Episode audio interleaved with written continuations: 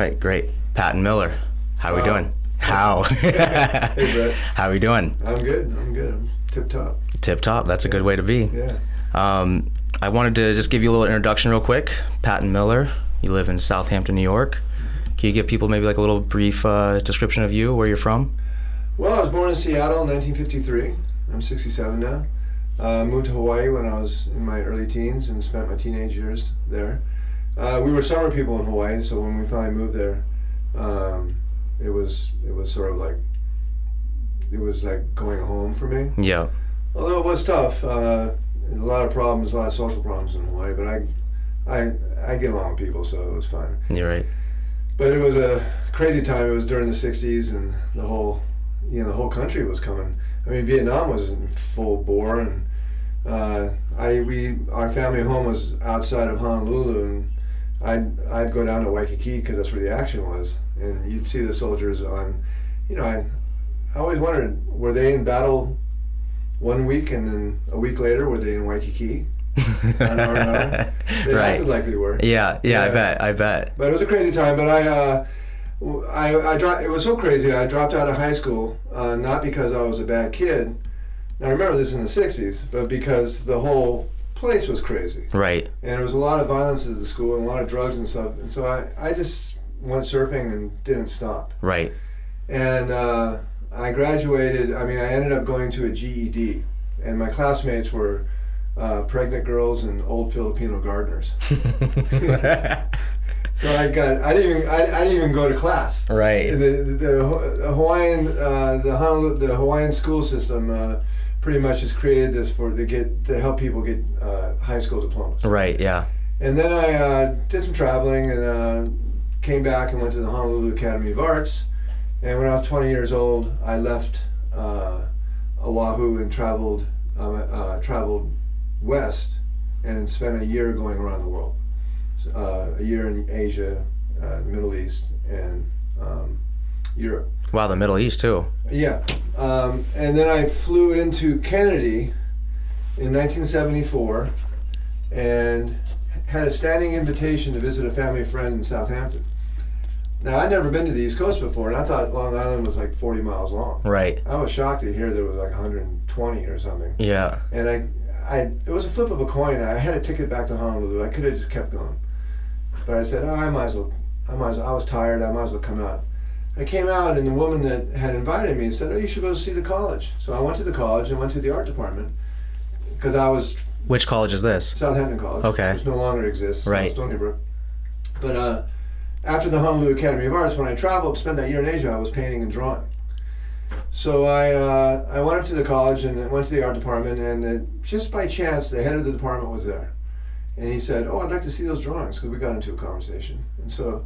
I uh, went. I, I went back to where I was staying and got my portfolio. And he looked at him and he said, you want to go to school here?"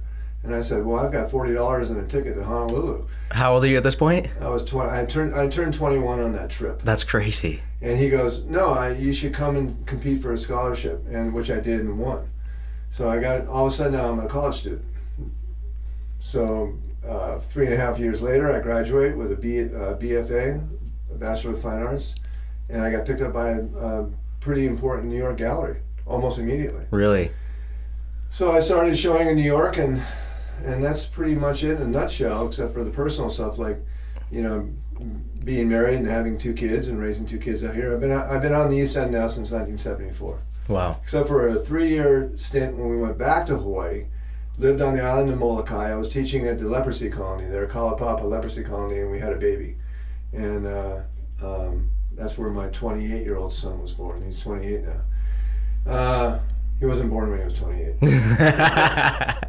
So uh, yeah, so uh, but I, it was I I, I mentioned this because I feel so fortunate that I ended up on the East End. yeah. I'm not really cut out for New York City, Mhm. even though I think that being a you know being an artist in New York City, uh, your your whole career could change uh, by a curator taking a cab ride to your studio. Yeah. But when you're out in Southampton, it's, it's a little bit of a delayed reaction in that respect, but uh, um, it suited my nature Yeah. and uh, um, now we have a nice home And now there's COVID nineteen. My both my sons and both sons' girlfriends and their dog are living at our house. Oh wow, you got a full house. So we got like Hotel Miller, and you know, my wife and I thought we had. Uh, we've been together for about 32 years, and uh, we thought that we had uh, uh, uh, we were empty nesters, and we accepted that. Right. Didn't even think twice if it was good or bad. It just was. Yeah. Uh, uh, but now, uh, but I have to say, it's really wonderful to have a second shot at being uh, a father and a mother. Yeah. We're we en- we're really enjoying it. Yeah. That's Luckily, it. we all get along really well. Yeah, totally. Yeah. That's a. I think that's a, a beautiful underlying thing that's that's been happening across America. That people are moving back in with their parents. A lot of people have been like distressed about it and what have you. But I find myself being like, well, it'd be kind of great to go reconnect with the parents and being an adult now, and spending some time together. So it's it is it's interesting to say that you, like for you to have the perspective of being you know having a second chance at being a, a parent. Yeah. Now we you know we did a pretty good job the first time around. Yeah. Uh, but this is different because they're adults. Yeah. And and our, and our son that was in California looks like he's not going back. Yeah. He's going to live in. I, I I think the plan is they're going to live in Brooklyn. He's both my sons are filmmakers. Right. They they just shot a commercial for Land's End. Oh, awesome. and now they're doing the editing for it, so they're making money. Mm-hmm. You know, we're apparently Los Angeles is kind of shut down. Yeah, it's not good. I yeah, that's what I hear. But also, I think part of it is not the, just the business; it's the fact that uh, he realized how much he missed his family, Yeah. and his girlfriend, uh, her family's from North Carolina, and they the parents just drove up here. You know, they, twelve hours later they were here. Yeah. So Came to visit. yeah, I mean, you could fly to L.A. quicker. That's for sure. Yeah. Yeah. But Yeah. That's uh. something about it seems closer. yeah. Well, it's great though because it's like I, I've met your one son, Christian, who is a filmmaker. Yeah. And I haven't seen any of his recent stuff, but uh, I remember when he was, I think he was in high school still when I met him, and he had just won some award from Ross School, I believe, for a film that he had just created. Well, he won the award from New York State. Oh, that's right. Okay. And uh, that was good. And then he went to college, and he is a student, a junior now at the School of Visual Arts. And the, but the first assignment he handed in, the professor said, you know, from a student who won New York State's top award for filmmakers, I expected more. Really? Yeah, it's like a little bit of a bitch slap there. Yeah. I, I felt like sending that professor flowers. yeah. yeah. 'Cause, you know, he, I think his head got a little big. Yeah. Those people along our road make us. Yeah, Yeah. Uh, that's that was a beautiful thing. Uh, he uh, won every award. Not- Yeah. I mean, he won East. He won. Yeah, he won the award from Guildhall. So he won his local award, and he won the state. Yeah. And uh, it, it was just a good thing. That's amazing. Yeah, yeah. Yeah, it's got to be pretty interesting being, you know, a father. You know, like just even hearing that brief back background of your story and your your upbringing. You know, being a father and then them going on and taking on their own creative realm is got to be pretty rewarding as well. Yeah, it's interesting. Uh, I think today's painters are filmmakers. Yeah. And you know, we all grew up. I mean, they grew up with nonstop movies. Yeah. We spent three summers in Bali when Christian was eight and Sam was 16. And then, uh, well, like 15, 16, 17, and Christian was seven, eight, and nine. Because they're eight years apart. Right. And, uh, you know, I painted all afternoon. We surfed in the morning, I painted all afternoon, maybe go surfing again in the evening. It was just a lot of surfing, a lot of, real, a lot of heavy physical exercise. And, uh, and at night we would just be kind of catatonic with exhaustion Yeah. and we watched and in the supermarkets we didn't even think about how illegal it was but in the supermarkets they sell on just like they sell eggplants or something dvds of first run movies Right. Yeah. And i mean and they sometimes you'll be watching the film and you'll see uh, in bali they serve they, they have wait waiters service waitress usually waitresses Yeah. and they'll come to you and ask if you want something. If you want a beer or a coke or something, they'll, they'll bring it to you.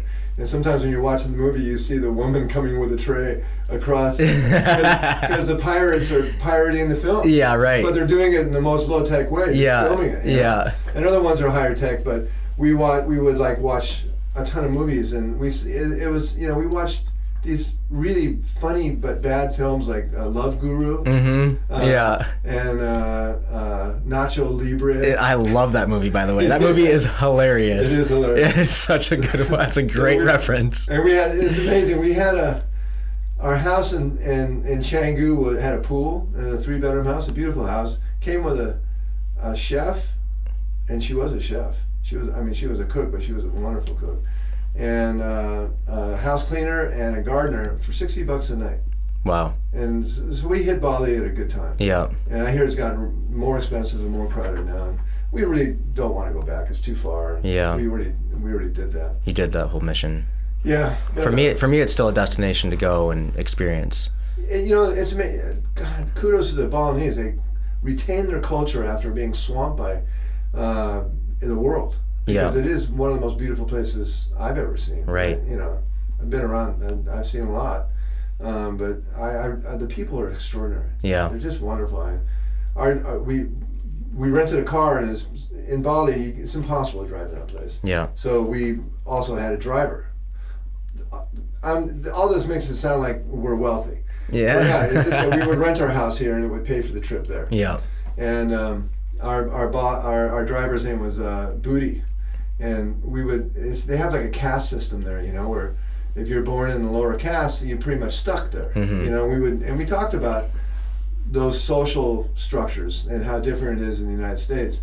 And, and we asked him once because we spent a lot of time driving. We would go out to the Bukit to go surfing at Uluwatu or something. Yeah. Like that. And uh, we asked him, uh, uh, what would it be like? Let's say a guy on one side, on, on the far side of the island of Bali, would uh, decide, I'm tired of being in the lower caste. I'm going to move to the other side of Bali and pretend I'm from the high caste. yeah. and he like looked off into space like that's just the craziest idea in the world. Said, There's no way that Yeah. you get away with it. They, they would hear the way you talk. They I would mean, know. Yeah, it's almost like a Dickensian thing. Right. Yeah. Anyways, uh, So they they would they'd be able to pick up on the different dialect Yeah. and just how you carry yourself. Maybe yeah, but we sure had a lot of fun with Booty and I'm sure. yeah. But uh, anyways, yeah, I, I would say you should go. Yeah. Yeah, but we're not as a family. We're not going to go. Yeah. And we do have a farm in Costa Rica, and we've had that for 25 years, and that's been sort of our tropical getaway during the wintertime. Yeah. It's just it's to me I find it fascinating. Um, you know, I think a lot of people they they work as a job, let's say, their whole lives just to be able to maybe take that one vacation. And um, you and I have had conversations about living in Hawaii and going fishing for dinner and growing your own vegetables and um, even when I met you, you had chickens, for example. But uh, it's it's fascinating to me that you know from the arts you've been able to create a life for yourself and your family, and um, and and to be able to provide, and also have an amazing experience to be able to go around the world, to go to Bali. Um, I mean, I think it's a beautiful experience to be able to catch your own food, or even have to be able to catch your own food. And maybe looking back, you probably do too. But in the moment, it probably wasn't that way. Um, oh, it was. It was. I knew it was great. right. Yeah, that was. And then we lived in Molokai. And I I dove as a kid Mhm. on Oahu, but I didn't have the same urgency because I had a, a full refrigerator at my mom and pop's house. You're right, At yeah. our ha- family home. But in when we lived in Molokai from 1990 to 93, it was the art the recession of the late 80s. Uh, had a hangover effect in the art world. There was no money being made. I was being represented by a, a very top gallery in New York City, and there was just there was no money. And you know, I'd be I'd call up and say, "Any sales?" I mean, it was a time when we had no money, but we lived. We had as it was it was extraordinary how beautiful it was. We had if Molokai is a ship, we were the bowsprit.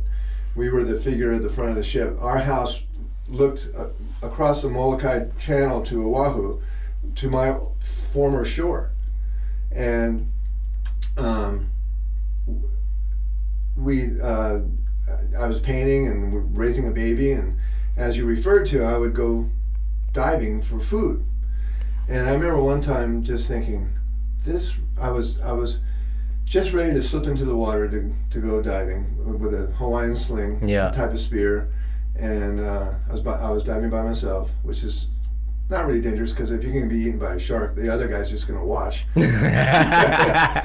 But I, I slipped into the water. Right before I slipped into the water, the sun was baking down on me. All I had on was a pair of shorts, my fins, my uh, snorkel, because I was a free diver. yeah. I, I can't do it anymore. I can't equalize my Right, yeah. shot. But anyways, uh, and I really had a moment of self awareness where I thought, I was I was about 38 years old. I thought this is one of the greatest moments in my life. Yeah. It wasn't anything more than just me being a hunter gatherer. Yeah. Yeah. I think that's I think that's what it all comes down to at some time.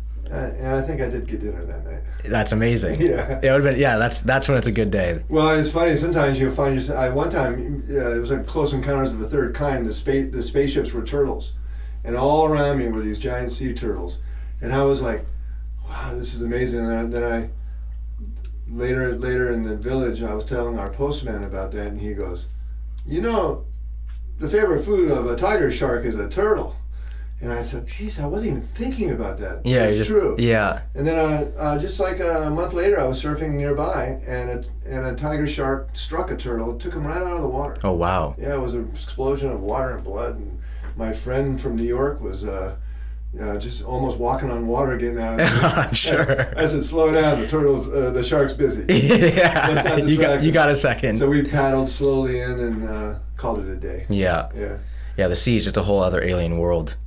Yeah, but you know, going back to what you were saying about the lifestyle thing is, um, yeah, it, I didn't really have a choice. You know, I um, I was I was when we when I came here and I was a student, we I started painting houses. Yeah. I didn't have any skills, and uh, we had a team of guys that were artists and musicians, and you know, they they sort of like they're the type of creatures that hang out together. Yeah. And we all just started painting houses. In fact, the first job that we painted was Olivia Macha's house in Watermelon. And we, I got to know the Lichtenstein family. I, I met Dave surfing, his son, Roy Lichtenstein's son, Dave. Right. Uh, Dave asked me, I had only been here a few months. I was surfing, and I was surfing with this guy. I didn't know him, and he said, Who are you? And I told him I was an art student at Southampton College. He goes, Oh, my dad's an artist. And I said, Well, what's his name? And he goes, Roy Lichtenstein. To which I said, Never heard of him. I, I can tell you who uh, Herb Kane was. He was a Hawaiian uh, anthropological artist, a really great one. Okay. I can tell you who Duke Kahanamoku is. I mean, that happened to me a lot actually when I first came to New York. Yeah. I, I went to a Yankee baseball game and I saw an old guy with an old woman going into the Yankee box seats. I was in the box seats next to the Pontiac box seats next to the Yankee organization box seats. And uh, I said, everybody's looking at these old, this tall, elegant man and this old woman. I said, who, who is that? And they said, that's Joe DiMaggio and Lou Gehrig's widow. no way. To which I said, who's that? Yeah. I Yeah. said, Where are you from? man?" Yeah. from Mars. yeah. Totally. Um, I saw Pavarotti when he was just starting out. You know, I we I got invited to go to the opera, and I'd never been to an opera. Yeah. Well, actually, I'd been I worked at the Seattle Opera, but I don't think I ever went to a performance. I just worked in the Seattle Opera for Yeah. a short time. But um, uh, it wasn't well. It was okay. And then this guy comes on the stage, and all of a sudden, it was great. Really. Yeah, it was a game changer. Yeah. it was unbelievable. It was like, whoa, you know, he just came and took over the stage, and that was Pavarotti. Yeah. Oh, really? Yeah, that was like in 1975. That's pretty awesome. I think his career was kind of new then. Mhm. Yeah, he probably was well known, but not to me. Yeah. Yeah, It's it's kind of nice when you don't know.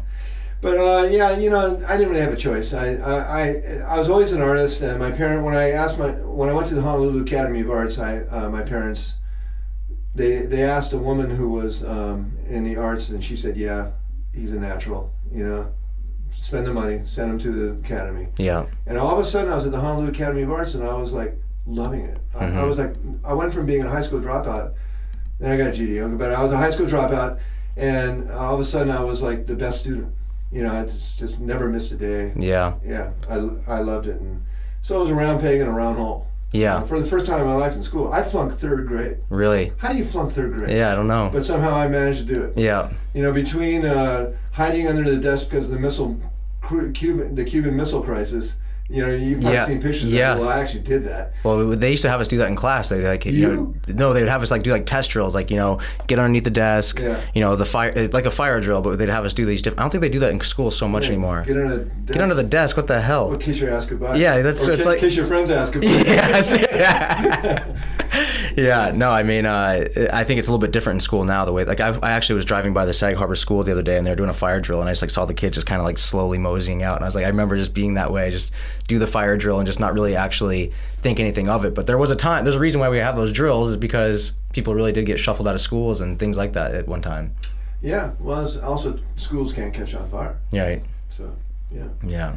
Anyway, so I didn't really have any choice. My parents were all for it, and I always, I'm eternally grateful for that. And So they were, Uh, they were supportive like from the beginning. yeah, they never said, well, I wasn't showing any promise in anything else. Right. It wasn't like you know I, I was. It wasn't like I was uh, um, planned on being a doctor or something. Yeah. I, I had made. I had been making drawings my whole life. Yeah. So, So- even as a as a in grade school, high school, you're just drawing, painting. Yeah, I, I around third, fourth grade when I around the time I flunked third, third grade, I uh, I took a drawing of a Tyrannosaurus Rex at school, and they they they didn't believe I did it. really? Yeah, and uh, they said do it again. I said, what do you mean do it again? I spent like three or four hours on this, you know. So uh, and my parent, my father kept drawing. I lampooned the family. I drew caricatures of the family. And, um, it's funny, you know. I teach now. I've taught at, in fact, I taught at Southampton College, and it's, last time I taught it at a college was well, the one and only time was Southampton College, and on my contract it had an oath. I had never seen an oath before. And the oath was that I wouldn't try to overthrow the Constitution of the United States from my position as art instructor. So I went to the head of the department, the same guy that urged me to uh, apply for the scholarship. Wait, he was still there. Yeah, he was still there. Years later, Don Kirka. Holy smokes! And I went to went to Don and said, "You know, it's funny, Don, re- referring to that oath. I, I said it's funny. I, I was planning on overthrowing the Constitution of the United States from my position as art instructor in this pissant school." He goes, ha ha ha, Patton, just sign it. I said, I'm not signing it. I said, this is smacks of McCarthyism to me. And so I never signed it. And, you know, they, they stiffed me like 30% of my, of my fee. And I went to Don and I said, what's this all about? You guys promised me X and I got Y. And he said, ah, there's no money or something like that. And there was no point in complaining about it.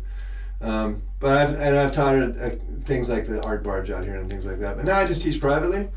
Wait, so that was a whole happening though. What's that? That it could, because you didn't comply to. I Maybe. mean, you'd be rather ambitious to overthrow the Oh, I, the Constitution. what the you hell? know, I think I did overthrow the Constitution of the United States. I, yeah, maybe so. Maybe that was the whole disruption right no there. one ever heard about it. Yeah. Yeah, I threw a revolution and no one came. They're like, wow, someone someone read line three. What the hell? But uh, so Yeah. you're so you're so going back to like when you were in you know catching your food and and you're painting and um, did you ever have like a moment where you're like this is going to be my career and this is like was it was it early, like earlier on before you went to school did you even foresee having a life as like a professional artist let's say or or you know selling paintings that's a really good question because when you look back on it, you think it's an awfully daunting yeah proposition. But you know, I never thought twice about it. yeah I just did it, and I'd never really been that. I've never. I've always been able to have an amazing life with almost no money. yeah Um, I don't know how we. I, my wife and I, we go. How do we do all this? mm-hmm How do we end up with a home and travel the world and stuff? I think probably part of it is that we just didn't screw up. yeah You know, uh, we we. Yeah, it's sort of a miracle in a way, and I guess the maybe the the point is that uh, you don't really need a lot of money to have a good time. yeah But we, uh, out of not much, we seem to have done pretty good. yeah And um, I mean, I still don't have any security. Um, who knows? Like this COVID nineteen thing. I've been selling paintings, but it could. Uh, I was talking to Nick Acquavella the other day. He's. You ever hear of Acquavella Galleries? yeah It's one of the best galleries in the world. I would love to show there, but they Yeah. show mostly dead guys. yeah Um, anyways, uh, I saw Nick surfing, and I said, you know, Nick, I just sold a painting a couple days ago, and maybe it's the last one. and he goes, my father thinks that way. really Th- This is this is uh, uh, uh, Nick's father. What's his first name? Anyways, Acquavella, the guy, one of the best, really one of the most respected art dealers in the world, and he still thinks that way. yeah I think it's just you just have to be hardwired to be able to accept the fact uh, that there is no security. But you know what? The world has come to me. Uh, people who work in corporate uh, back in the old days, they could have a career for their whole lives. Now corporations are being sold and people are being laid off like crazy. Yeah. Welcome to my world. yeah exactly No security. yeah yeah yeah uh, but I never really. Uh, I don't say that with glee. I just. I'm just joking that I've never really. It's never bothered me. yeah Um, you've been you've been balanced with it even without the security if I if I had to go back to painting houses, I'd do it. Charles Bukowski said, "I'll go back to the salt mines if they'll have me." yeah yeah You know, I mean, you just do what you have to do. right Um, and and now I, I got so, I I went to an office in Riverhead a, a year and a half ago. Sat down, gave the woman some information. Fifteen minutes later, she said, "Well, this is a Social Security office." She goes, uh, "Well, you could have done this six months ago. Would you like that back pay?" Yeah.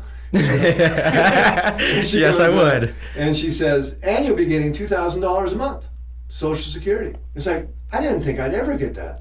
I, I really just never expected it. Well, it's like the, the- what we hear is that it's not available anymore. People aren't getting it. It's like what they just kind of blasted out. that. Well, that's Wow, what I you kind of thought. got it under the wire. yeah. Because I well, they always more, say I would more expect me not to get it. right. Well, that's what I'm saying. But you know, they take the five best years of your life, not the five worst years. Oh, that's how they compile it. That's how they make the average. Mm. And I would expect, I would have thought maybe I'll get like 500 bucks a month or something, Yeah. you know, some piker's amount. And, uh, you know, you know the word piker comes from? Mm-mm. It's from, uh, it's a, it's a, it's a term from the uh, recession. That a lot of the Okies, you've heard of that expression, Yep. were from uh, all across the country. The the most popular name for a county is Pikes County, and that's where the word piker came from. You Interesting. never heard, but you never heard the expression. I haven't actually. I love expressions. I, I actually do Yeah, too. yeah. Um, And and and knowing the origin of them is nice. Yeah, yeah. So yeah, I, it's a bit of a phenomena to to embark on a life that has no security Yeah. and not have it bother you too much. Uh, I do formally think about, you know, it, I'm not just willy nilly going through life. For sure. Uh, if if if uh, Nancy, my wife, does all the books, if she says we're broke, I, I, I'll I'll go, you know, paint houses. Yeah. Although I, I, I used to be the guy that was up on forty foot, fifty foot ladders. I can't do that anymore. Yeah. Right. You know, yeah, yeah, it's different. Do you do you think that I uh, actually will never paint houses again. I- that's the I- yeah, mindset? but- that's but the mindset. yeah, but that's the mindset, right? Yeah. If you have, you do If, you have. yeah, to totally. And I think that you're like from what I know of you, it, it shows that. I mean, because like I said, it's we were talking before the podcast, and one of the things I'm really interested in is people that pursue their passion through thick or thin.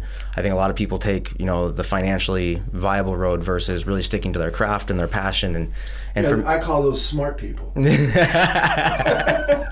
I've heard of them. Yeah, yeah, I, none of them hang around with me. yeah. That's amazing. Uh, my, my, my youngest son's girlfriend, who's living with us, uh, just got offered a job with a major bank.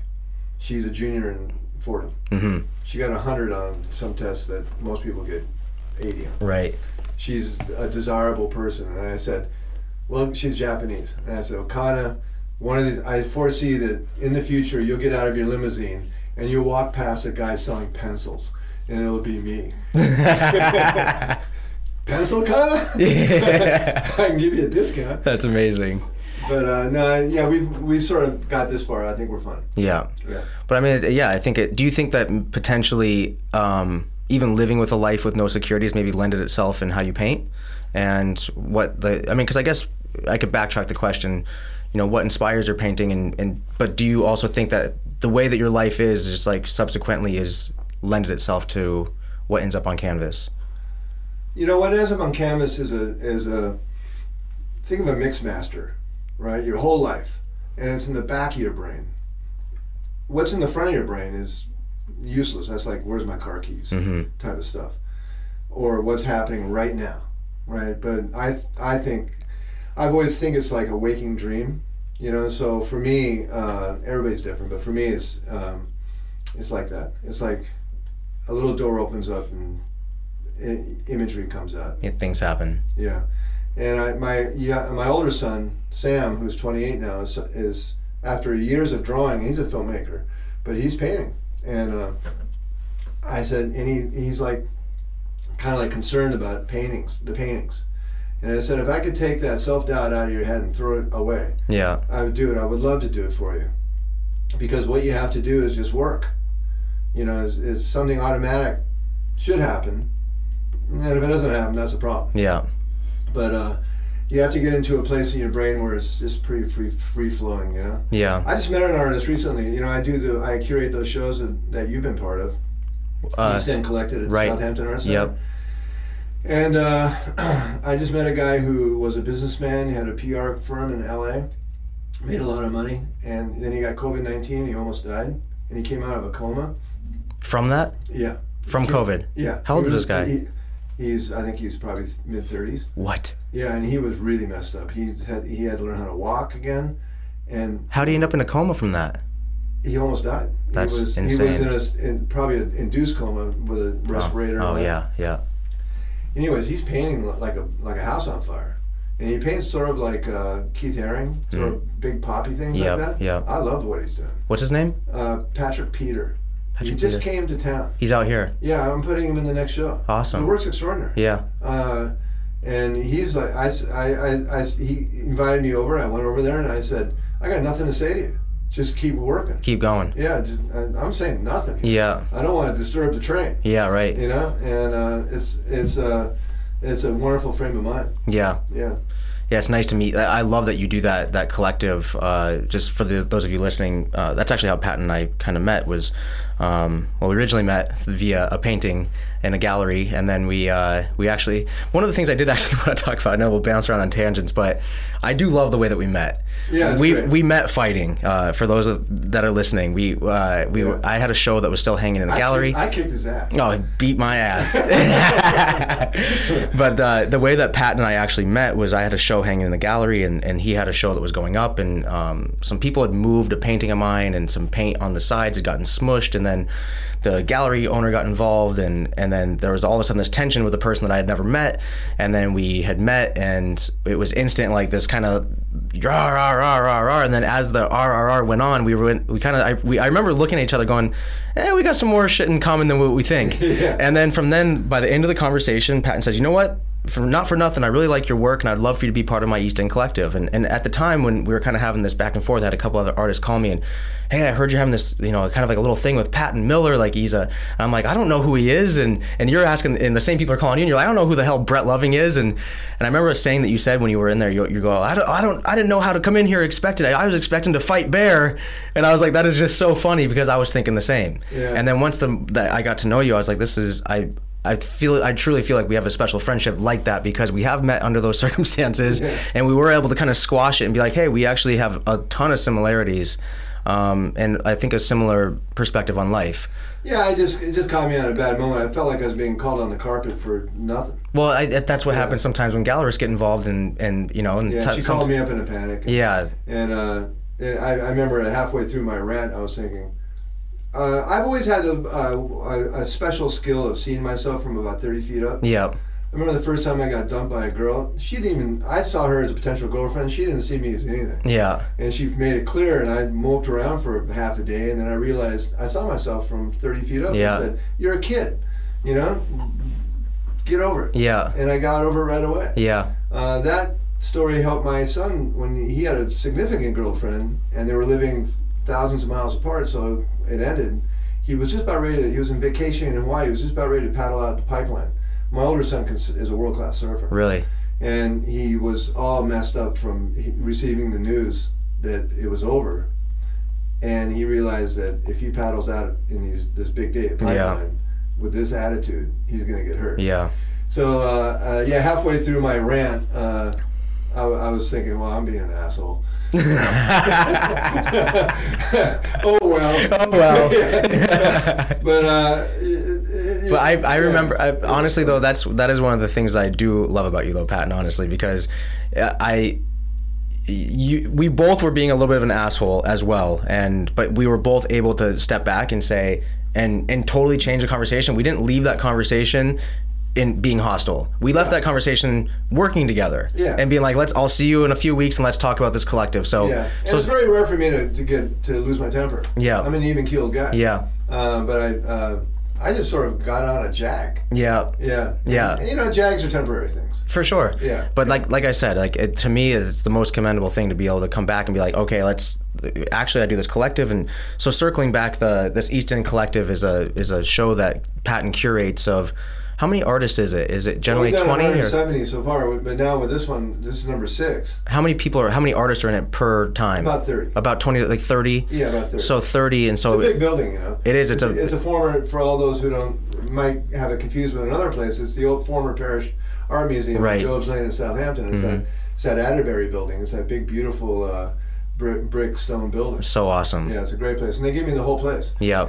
People are often curious uh, how how did I get that gig? Yeah. Um, and the, what happened was when they were uh, considering starting an arts organization after the Parrish art museum moved to Watermill, they had an empty building. They didn't know what to do with it, and you know, they had a think tank, and uh, it was at David Bonet's house, who's a collector of mine, and he said, Let, let's bring an artist to get his point of view, and let's bring Paton in. So I was invited to the think tank. And I was the first, they asked me the first person to speak. And I said, well, if you're going to open an art, art institution, if you want to survive, you're going to have to be loved. Yeah. and the way to be loved is to reflect what's happening here and now. Yeah. So the show is not really about what I like or dislike. It's about what's happening here and now. Yeah. The locals. I gave a I gave a watercolor to one of the museums out here from Fairfield Porter's, uh, who- whose studio I worked in. I worked in Fairfield Porter's studio for 23 years. I found about 25 oils and 75 watercolors, millions of dollars worth of artwork. But I found him before he became really famous. Right. Um, uh, and I gave them all to his widow, and she gave me a watercolor as a finder's fee. And I, I, I said, you don't have to do that. It's your stuff. Yeah. And she said, I insist. So I had it. So I ended up giving it to one of the museums out here, and they told me it was the first border that they ever had, which tells you what? That tells you that back in the '50s, when Porter, but he wasn't well known, but still, Right. he was very respected by uh, everybody. de Kooning was his, one of his best friends, and you know, so they didn't get in the car and go to a studio, and he would have given him one. Right. The point being is that it's very easy to miss what's going on Yeah. uh, in order to know what's going on, you have to exhibit it. You, you got to throw it up on the wall and see if it sticks. Yeah. So it's not really about what I like or dislike. It's it's pretty much about who's doing what. And sometimes it's people you don't you, I've never met. Yeah. Uh, a lot of times. Uh, at the first few shows, it was I knew almost everybody. Yeah. This show at number six, there are people I haven't met. Yeah. Uh, one guy named Peter Dagzowski, I saw his work at the, at the at the small gallery at the Rogers Memorial Library in Southampton. He's a f- this guy's got a full body of work that's very sophisticated. This it, it looks like uh, uh, Blake, William Blake, kind of like mythic paintings. Yeah. Uh, I asked him, where, where do you get your peyote? I mean, the work is incredible, and I've never heard of him before or since. Yeah. I don't know where he went. I know he's from. He lives out here. He paints in his mother's basement or something like that. Hmm. And then you have other people who have huge international careers, like uh, Shimon uh, uh, Oshtigi, a Russian painter. I forget. I can't pronounce his last name, but uh, he's had a huge career. And he's Yeah. Uh, was he was he the guy that got drunk and when was that you? Was he interrupting you? No, it was. Uh, he, you know, I have the artist talk series Yeah. where you you spoke. I did. Yeah, and um, he uh, he got drunk and he wouldn't get off the stage. And Oh, that's right. were you there? I think I was at that one. Yeah. I think I don't think that was the one that I was a part of. I think I came to another uh, speak. Or, but, what, but what a brilliant artist! Yeah. just brilliant, just just crazy how good he is. yeah. Uh, so for me, it's been a it's been a voyage of discovery for me, and now we're on number six. So we've we've done it. We went just went biannual last year, but last year was a wash because of COVID nineteen. Yeah. and now we're, it's coming up in, in January this year, January 30th, which is fine because people are here anyways. Right. And um, it's going to be up for two and a half months. Amazing. Yeah. That's And There'll be awesome. 30 artists. And in fact, after this, I'm going to see Bastienne Schmidt and her husband, Frederick. Oh, cool. Um, yeah. So it's, it's been a real, a lot of fun for me too. Yeah. And I, I haven't repeated any artists. Uh, including myself. I put myself in the first show because I thought, well, I'm going to be part of this. Yeah. It's one and done. I didn't know we were going to do number two What's crazy is that the this or six. right. Yeah. Well, it's it's crazy that this area even has enough for 30 artists six times in a row, and all different artists. I'm nowhere near hitting the bottom. Yeah. You know, Yeah, I'm artists sure. say to me, "I'd like to be in the show," and I said, "You know, I don't repeat artists." Yeah, You know, yeah. they're my friends and stuff, so I can give them, I can give them a hard time. Yeah. You know, you see, I like to give my friends a hard time. you see a pattern?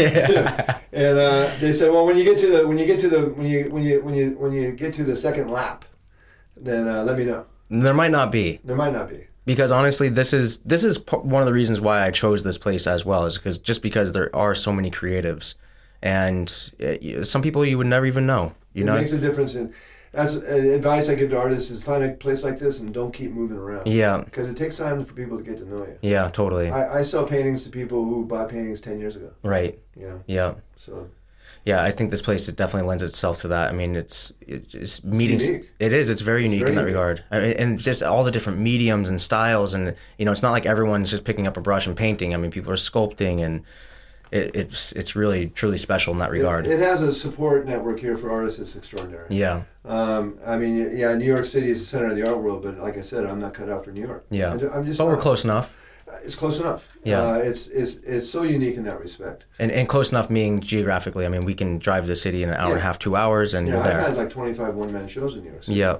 Uh, if I lived in some other place far away, you know, I'd be more remote and less likely to have those kind of meet those people who can make that happen. Yeah. Uh, there's of course there's there's a lot of artists who do move to places like that. Uh, um, Susan Rothenberg, uh, she just died recently. She's was married to Bruce. Uh, oh, I forget his last name. Incredible art. They're, what a team they were. But I, I was visiting a friend in Southampton and I saw a credit card go down. It, was, it says Susan Rothenberg. I said, "Are you the artist Susan Rothenberg?" She said she is, and she was with her dealer and they came to my studio and we had a really nice visit. That's awesome. I invited them. They, they walked across a parking lot, through a hedge, Yeah. across a yard, into my studio. It's when I was at Fairfield Porter Studio, which was right on the edge of Southampton Village. Oh, awesome. I mean, they, they would literally walk through hedges with a strange man. it must have been my sweet face. Yeah. but uh, had a nice visit with them, and I was like 25 years old at that time, and they said, "Yeah, stay, you know, stay with it. You're good." Yeah. Know, they didn't offer me a show though. Oh, well, Oh well. gave some good some good words anyway. Yeah, yeah. And they had a, they had, I think they had a memorable visit. Yeah. Yeah. So is like with your work, uh, you know, obviously you paint. Um, how would you describe your work? I guess like how like what do you what what medium do you call your work? Obviously you paint, but I know there's like, there's something like textural about your canvas and how you ac- you acquire kind of some just eclectic things to put down to canvas for what you actually paint on. Well, how would you describe your work to people that are just listening? I guess. Well, I, I paint the, the people I meet and the places I see and the things I remember. And then there's that whole thing about the actual physicality of the paint. That's very much what you're into. And uh, that is something that just comes from time. Uh, my paintings have a real kind of worked quality to them. I actually, from house painting, I, I, I remember uh, sanding a door down uh, once and going through, you know, the houses out here can be a couple hundred years old. Mm-hmm. And you go through the, you can almost like an archaeological dig, you go through the different colors. Uh, they're the 50s, those sort of weird pastels. And, and one time I said to uh, the homeowner, I said, you know, this door is a testimony to the age of this house. Don't paint it. Of course, they, no one listens to me, and they just had me paint it. But I learned a lot from uh, house. You know, de Kooning was a house painter. Yeah. I learned a lot from painting by doing house painting, and some of it wasn't just painting, but was sanding things down. Yeah. And so uh, I uh, the grinders that I used I used back in those days when I was you know a y- younger fella, uh, Makita grinders and stuff. I, I take those to my paintings. I, I really don't like the beginning of a painting. I, Yeah. It seems thin and kind of wishy washy and stuff, and I, I, I get past past that as quickly as I can. Yeah. So my paintings do reflect my life, and then the physical thing is just based on my love of an- antiquity. Yeah. Uh, there are um, there's frescoes in Pisa that I'll never forget. I've been there a few times. The, the, um, they're all about uh, you know the whole human experience, birth, life, death, and then you have people going to heaven and to hell, right? And the heaven part's okay, but you can tell the artists really love painting hell. Yeah. You know, that's that's you know, it's like uh, uh, Her- Her- Hieronymus Bosch. You, you know, he loved painting those demons. Yeah. Yeah. Yeah. Yeah, and they're tearing people apart and stuff. Mhm. a lot, lot more fun than that hardy Christian stuff that everybody going out. to heaven. but I when I even when I look at your paintings because you have such a unique style to how you paint and you can you can obviously it's it's nice when you can walk into someone's home. Like I've many times you know after meeting you and seeing like a couple of your paintings I'm like oh you know Paton.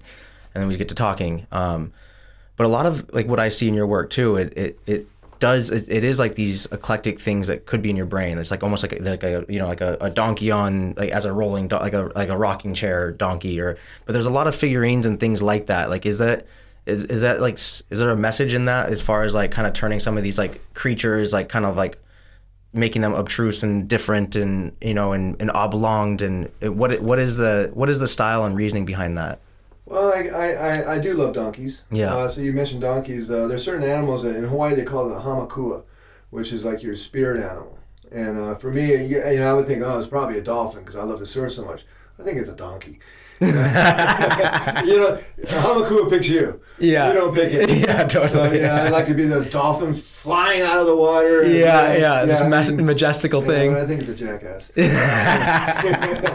uh, uh, but you know, like the farm we have in Costa Rica, we bought this place 25 years ago with a few friends. It's big, it's 60 acres. Uh, our this pueblita that it's in, all of a sudden became my outdoor studio. I started painting everybody. Yeah. And we'd go down there for a period of time, and I'd come back with ten or twelve paintings. Um, and then the paintings I do here are often based on what I saw there or other travels. Um, when I traveled, that spent that year in Asia when I was a, um, a 20 year old. I turned 21 on the trip, as I said. I was painting the people I met, the Yeah. places I saw. Um, and then, the ma- of course, as older you get, the imagination kicks in more, and you start dealing with things that you uh, can, your imagination pops up. Yeah. And it's not even imagination. It's almost like that little door that opens up to the, that collective consciousness of your whole life. Yeah. Um, and then you end up with images that you don't even expect.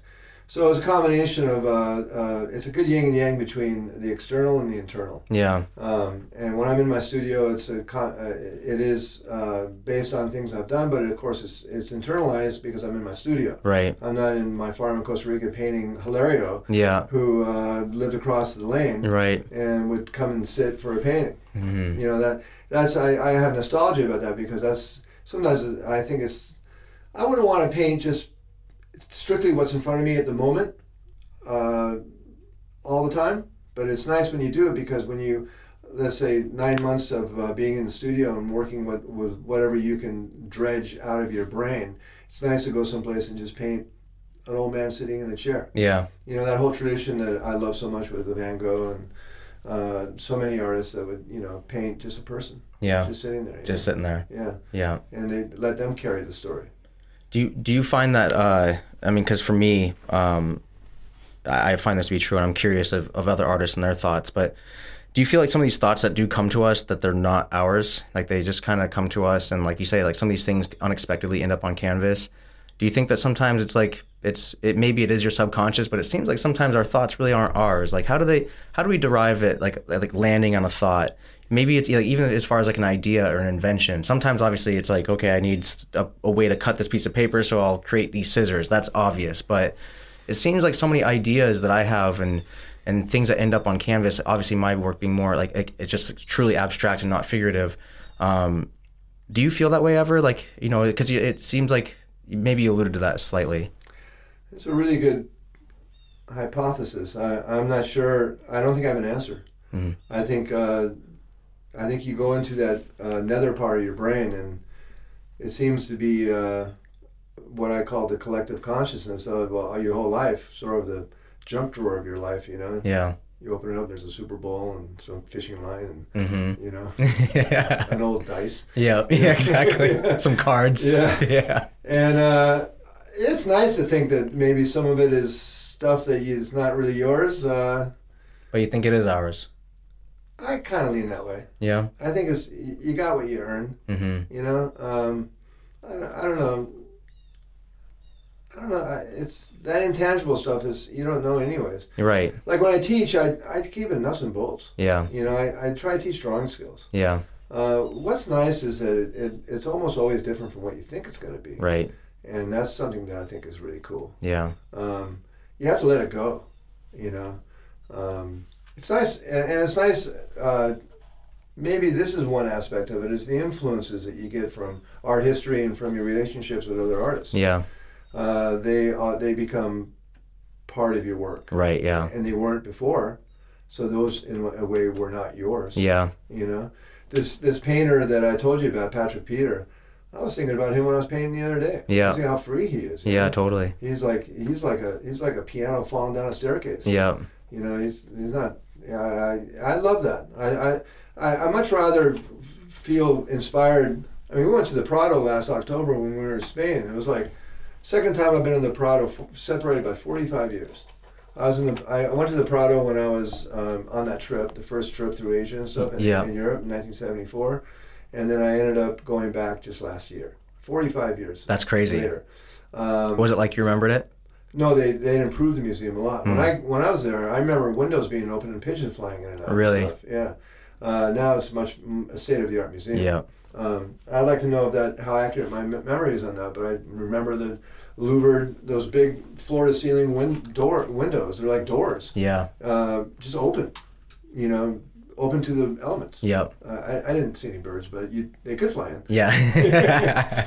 Um, yeah. So uh, I to me to stand in front of uh, that great execution painting by Goya. Wow, those Velasquez's that are in there. hmm Wow, Yeah. it's like, you know, that's that's uh, the achievement. Uh, an art historian once said to me about it. He was he was looking at this Caravaggio reproduction of a Caravaggio still life, and he's going, you know, if aliens come to Earth to destroy us, show them this painting.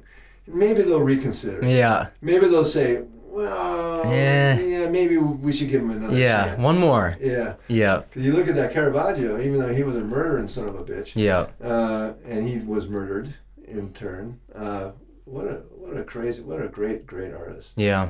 I mean, it's it's really great. I mean, the history of art is this guy Patrick Peter. He doesn't know anything about art.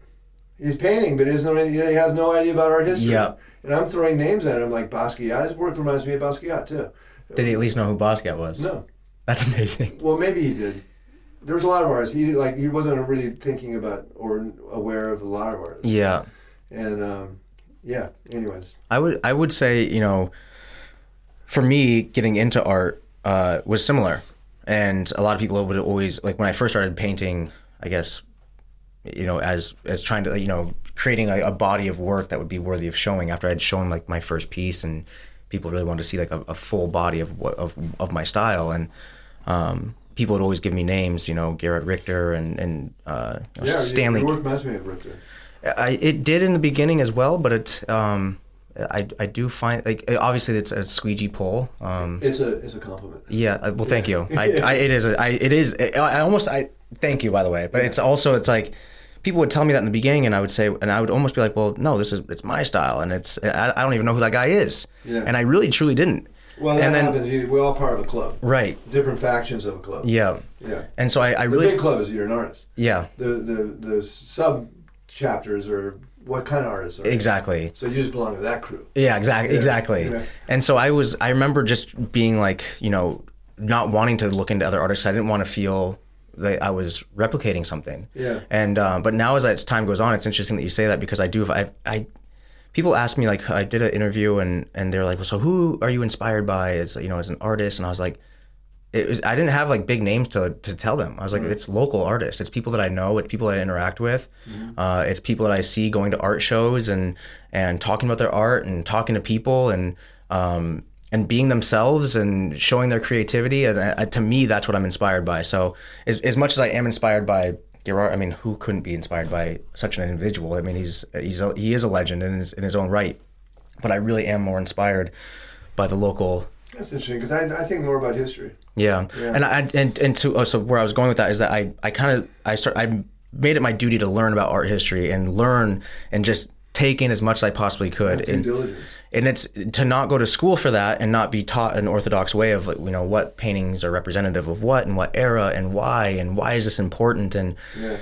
it was at that point when I really started realizing, whoa, actually, art is actually super important. It's Yeah, it's, it's responsible for everything. The the text in our books, the the text on our signs, the clothes that we wear.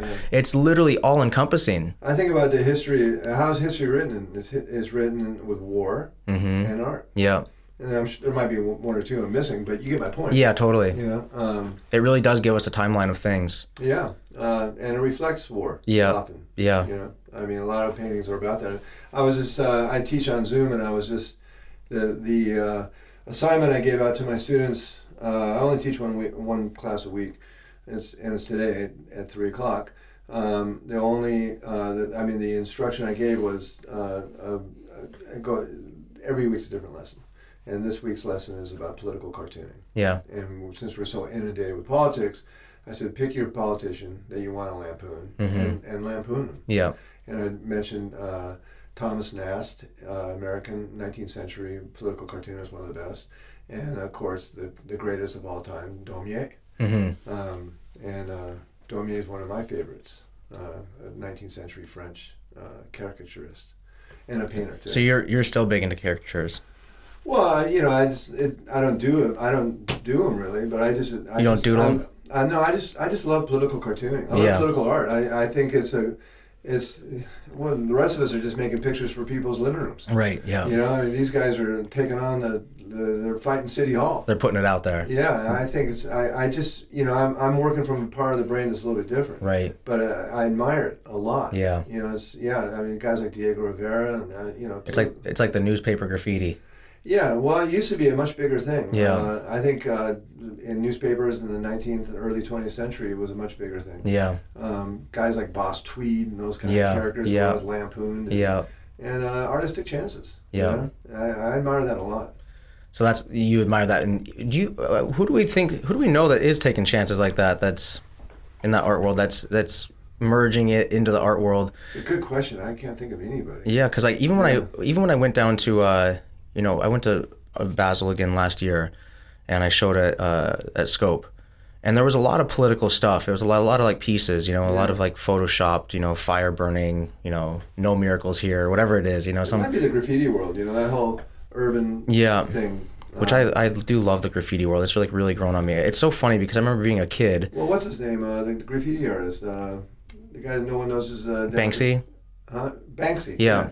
Yeah, he he has a political bent to his work. The whole thing is all political. Yeah. Yeah, I, I like I said, I, I think it's great. Yeah. Every time I have this conversation, I think I should do it. yeah, When I get in my studio, I just go. My river goes a different way. yeah. Not everybody. You can't. Not everybody can be one. That, Yeah, I know. Um, yeah. It's, It is. It's a risky thing because I mean, Oh, the one the one guy just got shot in Paris, like you know what, seven years oh, ago. you're right. The the whole thing against Muhammad. Yeah, remember? I mean, he for drawing a cartoon. Yeah. Uh, remember when that uh, newspaper got attacked? Yeah, Yeah. yeah. I mean My that memory that is shot. I should be able to remember that. seven years time. what the hell? well, we were just talking earlier, even outside, that you were saying that you uh, you've surfed for fifty years and now you're doing stand up paddleboard. Yeah. But- I'm surfing on a stand-up paddleboard. And I'm surfing. Still catching waves. Still catching waves. Yeah, still catching. I just caught waves yesterday. I mean, come on. Yeah. What the hell? I mean, 50 years of surfing. I mean, just for anybody. I don't think any. A lot of people don't do 50 years of anything. Well, surfing is a funny sport. It does beat you up a little bit, but not like some sports. Yeah. Um, I started in the late '50s and went through the whole thing. Uh, you know, the longboard, the rev- the shortboard revolution, and and uh, like I said, I, I surfed until my neck injury kept me from uh, paddling like a normal surfboard. So now I stand up, Yeah. and the the, the alignment of my spine standing up is much more comfortable. Yeah, I'm sure. I'm sure. And I love it. I, I go out there and I see I can see so far when I'm standing up on my board. Yeah. And I catch a lot of waves. Yeah, I bet. Uh, I, I, I catch, I, I get into like a thing where I'm just going around a circuit. you Yeah. know? And um, yeah, it's it's a it's a big family thing. Yeah. Your son surf. My older son surfs. My younger son did surf, but he he was he, he my younger son is. Uh, He's like a great athlete. He had his baseball career that when he was in little league, they won uh, the region. That was really exciting. It was the first time that we, because my older son's a surfer, we never got a chance to be little league parents. Yeah, totally. And we, you know, we were under strict orders never to say a word. And of course, we didn't. But we put our lawn chairs up and sit there like mom and pa kettle Yeah. and watch our boy All American. excel at baseball. Awesome though. He was just uh, just an ama- he, he was the catcher and he didn't have the strongest arm to second base, but what he had was brains. Yeah. He's a very smart guy. Yeah. Um, and I mean, it, the decisions he made, he ran the team.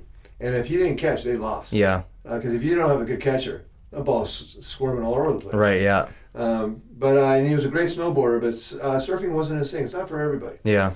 Um, and uh, but um, he loves the beach and he loves the, you know. So we're our lives are revolve around the ocean. Yeah. Um, and Sam, like I said, is a world class surfer. Uh, he's he's par, he's six foot three, like 185 pounds of solid muscle, and he surfs a six zero. That's awesome. I don't know how he does it. That's amazing. It's like I always said to these guys, you guys board, you ride boards that are too small, Yeah. but they make it work. yeah. Yeah. Yeah, no, Um, I'm, I'm fascinated by the surfing culture out here. I mean, because like I was telling you before, I didn't grow up surfing, but it's it's really got my attention. I mean, everyone's like, you know, you got to get a wetsuit, you got to come get in the water, and It is. It, it, I advise everybody to do it because we're surrounded by water. yeah, So why not be in the water? I mean, trust I me. mean, we see whales and dolphins and turtles, and Yeah. seahorses, yeah, uh, manta rays. Uh, right out here. Oh yeah, I've all those I've seen. Different times of year, different years. Uh, seahorse, the seahorse thing came uh, just once. Yeah, All of a sudden, we had a million seahorses, Really? Yeah. How big are they? like tiny, like two inches. Or But you something. just put your head underwater, you see them, or you They're can. all over the place. Really? Yeah, it was a it was a seahorse explosion. What a crazy creature! Yeah, What a bizarre creature. it is a bizarre creature. That is so funny. But it is like you know, for me, it's it's. I just feel I I still you know a lot of people sh- you should stretch before you go surfing. If I see waves, I'm like a dog. I, I, I run across the beach like a little kid. You're charging in. I, I I'm out there like that. I love that. Yeah, yeah. I love that because you're you're 63. Sixty-seven. So you're 67. Yeah. You don't even look 67. And um, I, I like I look more like seventy, right? But no, I mean, I, I find that amazing. I mean, I know so many people in their 60s that are just, there's no way they're even barely getting in the water. Yeah, no, a friend of mine, an art dealer I work with, said if there was all 67 years old, they'd all be dead bodies floating around. That's a very different image of 67 year old surfing. Yeah, just little bobbing, dead bodies, just dead bobbing in the water. no, but I've been doing it my whole life, so for me, it's second nature. yeah. I went. It was great the other day. I had a, uh, a moment where I, I got to the beach. I didn't know my older son was there, but he was there, and he came running down. and He had his dog with him, and he's and he and I said, "Oh, great, you're here, Sammy." And he had his clothes on, so I knew he was done surfing. But he was up there with his crew, and I went out there and just killed it. Yeah. And it was it was like one of those things. That's my dad. Yeah, that's amazing. That, that's you know, that's a real sweet moment. Totally. Yeah, That's, I mean, that's ultimate. yeah, Yeah. I, I, I aspire to be that way one day. yeah. Well, I didn't. Have, I wasn't a father until I was 38. Yeah. Yeah, I waited. Yeah. You know, it was just perfect for me. Totally. because I didn't have, didn't have any money, and I mean there were times when we didn't have any money when we were parents. Yeah. I mean, we never let money get in the way of doing anything, but we, it was a for a lot of different reasons. Uh, it was a it was good to wait for me. Yeah. To, yeah.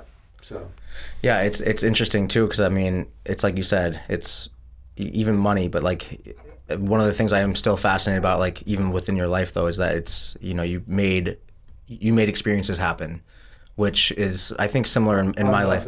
On nothing, Yeah. balling, not balling on a budget. They say, you know, yeah. and it's. I think that the, I think that's fascinating because it's like you know I talk to even myself now. It's like I I haven't made the time to go to Bali and make that happen, but well, you've been a hardworking guy your whole life. yeah, for the most part, Yeah. I mean, I I definitely, mean, you got this huge excavation business, and you said you got twenty vehicles now. yeah. That's a lot on your plate. It's definitely not nothing. I, I've actually been. No, that's admirable. yeah, it's There's, there's it's. a lot of lazy people out there. Yeah, that's for sure. I was just talking to a Vietnamese guy, and I said, you know, were you part of that crew that came in the 70s? And he goes, no, I came uh, to a different part of the United States in the 80s. And he goes, was there a crew out here in this in the in the late mid to late 70s? I said, yeah, there was a group of Vietnamese that came, and within five years they had businesses and houses, owned Yeah, houses. yeah, They made um, the American beer drinking fool look like a beer drinking fool. yeah, totally. I mean, it was it was amazing. Yeah. and it showed that immigrant energy, you know. Yeah, Um, so yeah, so it's I always admired that. yeah. I, you had a construction background too, no? Yeah, I, when I well, well, not really a construction background, but I painted houses. Okay. I told you that. Yeah, that's then, right. Then we did we did do some building, Right. Yeah. but mostly it was just painting houses, and it was the thing about it is it was like we would, you know, I was like in my mid twenties. A, a builder said to me, "Boy, we didn't know we didn't know what you guys were about at first. And I said, "What do you mean?" He goes, "Well, we'd be working all day and wondering where are the painters." Right, and then we'd go home and come back the next day, and a whole bunch of shit had been done. Do it at night. And I, we worked at night. Yeah. we would we would go surfing at like six thirty in the morning Yeah. till like ten. Then we'd or or we'd surf all day if it was good. Yeah. And then we'd go to work at four, and work till like one in the morning. Yeah. Then we'd wake up at six, go surfing. You know. Yeah. We could do it. We were young. What are what are the hours of when you paint now? Do you paint at Oh, night? I'm, I'm very strict about that. Oh, you are. Yeah, yeah. I, I I'm a diurnal guy.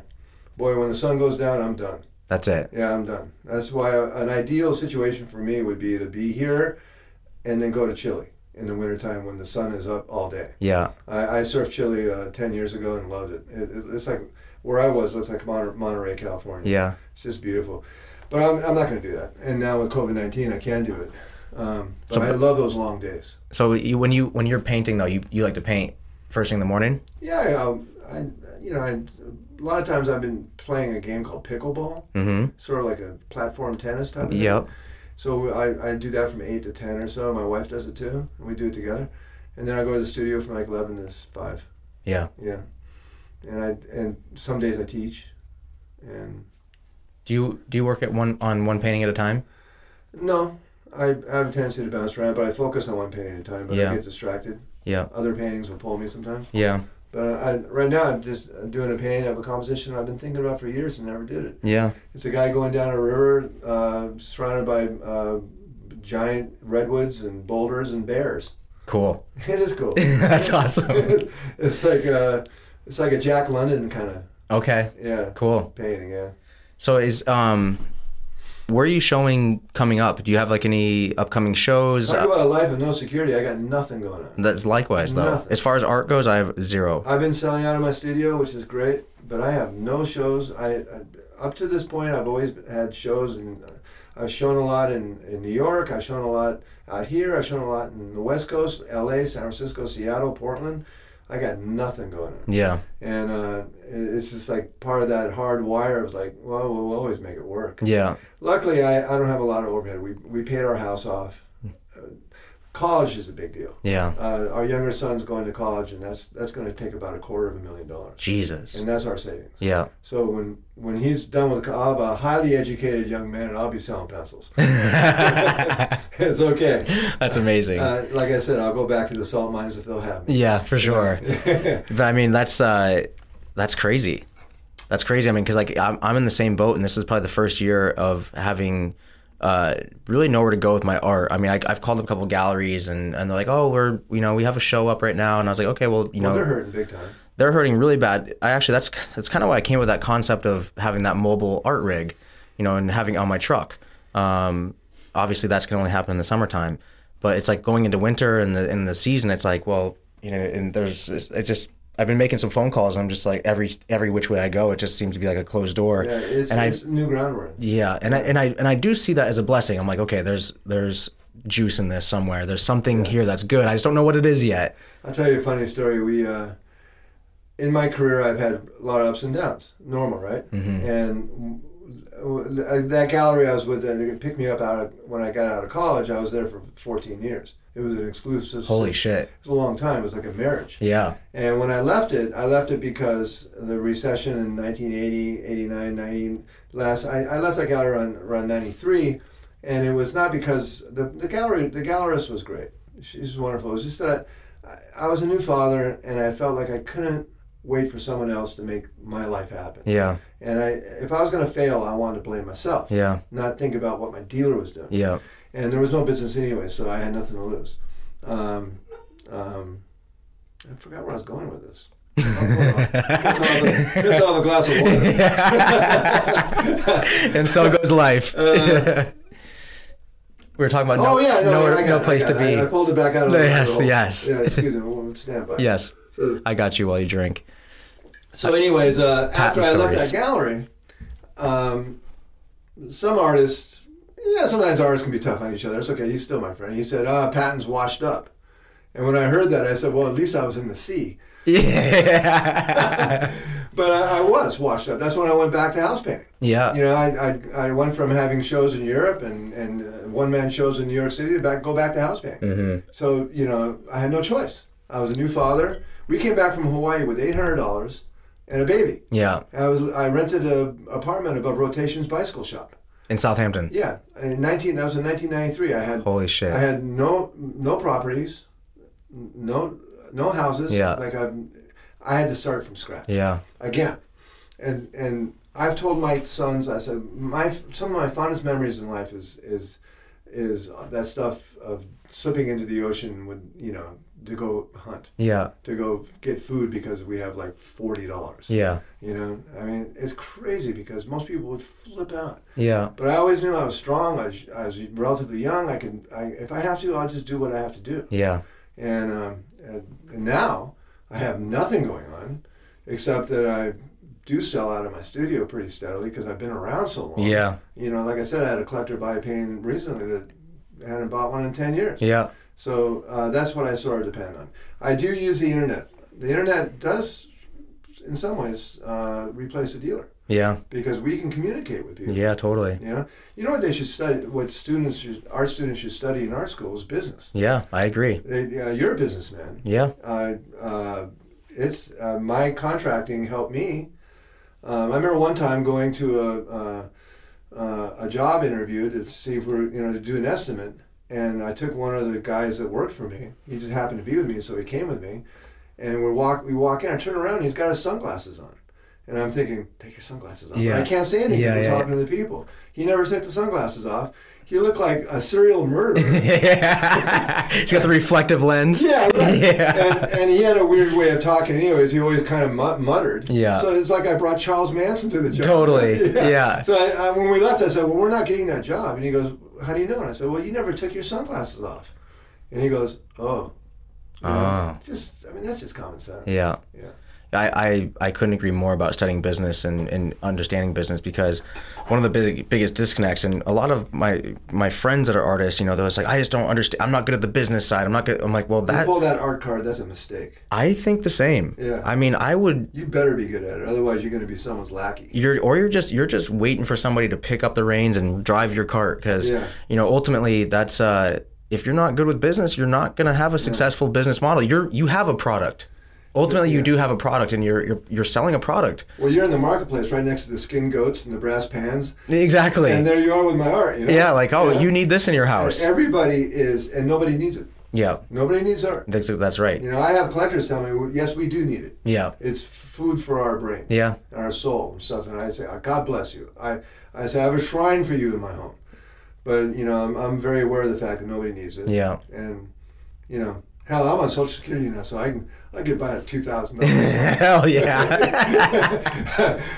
That's I really well earned. Need, I don't need anything like you know shopping. Yeah, I go into I go into shop and it's like get me out of here. yeah, totally. Uh, you know, I, I am part of a consumer uh, culture. Yeah. I need people to buy my paintings, Yeah, but I hate shopping. yeah, I had a guy, a friend of mine, who's been gaining weight for 30 years. He's been giving me his clothes, and I give him like a small painting, yeah. and it's like he the clothes will have tags on. That's amazing. All these clothes are his. Really? This is Peter Hirsch's clothes. That's I'm not amazing. Pat Miller. I'm Peter Hirsch.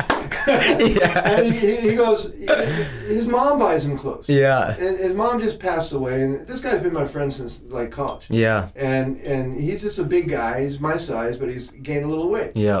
And and so he keeps giving me like amazing clothes. Totally. Clothes I would never buy. Ralph Lauren. Yeah. All these beautiful clothes. Right. And it's like you know I look great in his clothes. that's amazing. that's uh, that's the that's the way to do it, honestly. well, you know I've, I've actually uh, when I lived above Rotations, I got to know the owner of uh, Rotations, so I bartered with him. I never I haven't bought we bought inline skates, bicycles, helmets, clothes. Uh, he's got a it. collection of my paintings. Um, you know, uh, Ducuti did that. Yeah, Um, people, yeah, I love bartering paintings. I, li- I love bartering too. Yeah, it's Yeah. it's my favorite. Yeah. And Yeah. the IRS can go to hell. Yeah, fuck Yeah. them. He said that, not me. yeah, yeah. Allegedly, allegedly. we'll have to bleep that out, No, Emily. I'd say fuck him. Yeah. Yeah. right. But no, I mean honestly, it's it's nice that we can barter. It's, it is a very primitive thing. I mean, back to when we used to trade animal skins or what have you. It's nice to be able to barter things with you know with with goods and. Uh, I've done the same thing. I've bartered, you know, I've gone back and forth with paintings or, or sculptures from people. Like, hey, let's do an artist trade.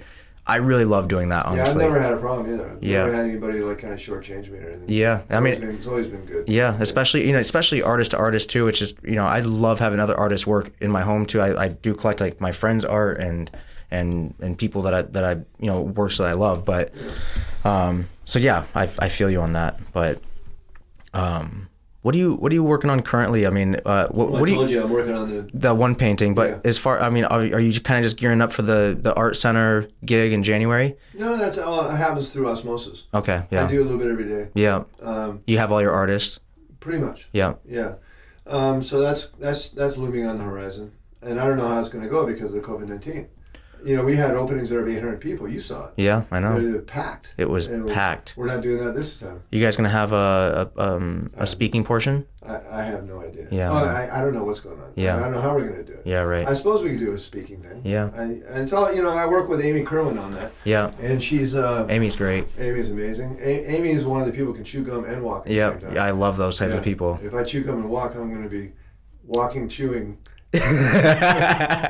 and you know what I mean. Yeah, yeah, I I'll get where you're going. up. I get where you're You going I'll it. screw it up if I can screw it up somewhere. I'll screw it up. But Yeah. she's actually one of those people who multitask like crazy. I, I, I just adore her. Those are the people that those are the glue that hold those types of places together. Yeah, boy, does she. Yeah. I mean, she's got a, you know, Tom Dunn is a great guy too, and uh, Godfrey, and you know, it's a good crew over there. Yeah. And that, I think that's, you know, that's that's uh, it's interesting. Uh, when I, I told you when I, the first show, I thought it was one and done. Yeah. It wouldn't happen again. Now we're on number six. Yeah.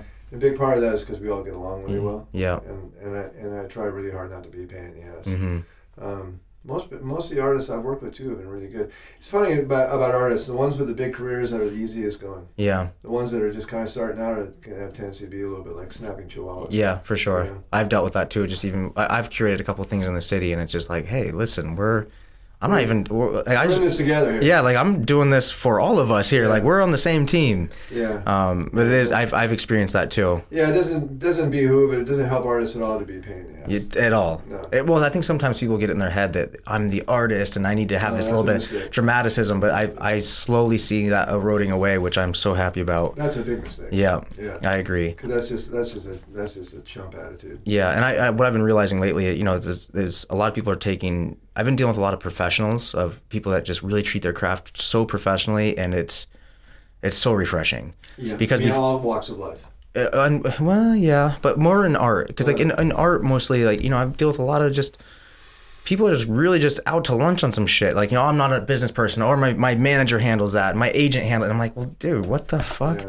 yeah. like what are you talking about your agent? Like no I'm trying to talk to you. I'm trying to call you. Uh, or they won't pick up the phone. They'll only text you. It's like listen Yeah. man like let's communicate here Well, like I said, when I was uh, when I left that long term gallery, I it, it was not not a personal thing against the dealer at all. I loved her, yeah but I just felt like I had to take the reins. yeah I had I I, I, I was a father. yeah Becoming a father changed everything for me. um, I think it does for a lot of people You know, I, I would go to I used to have land in Portugal. I'd go to Portugal for two months, yeah just willy nilly. yeah All of a sudden, I'm in Portugal for two months. You know, it was great. yeah But uh, when you become a father, it's like, well, it's no longer about you. yeah You know, which is a great.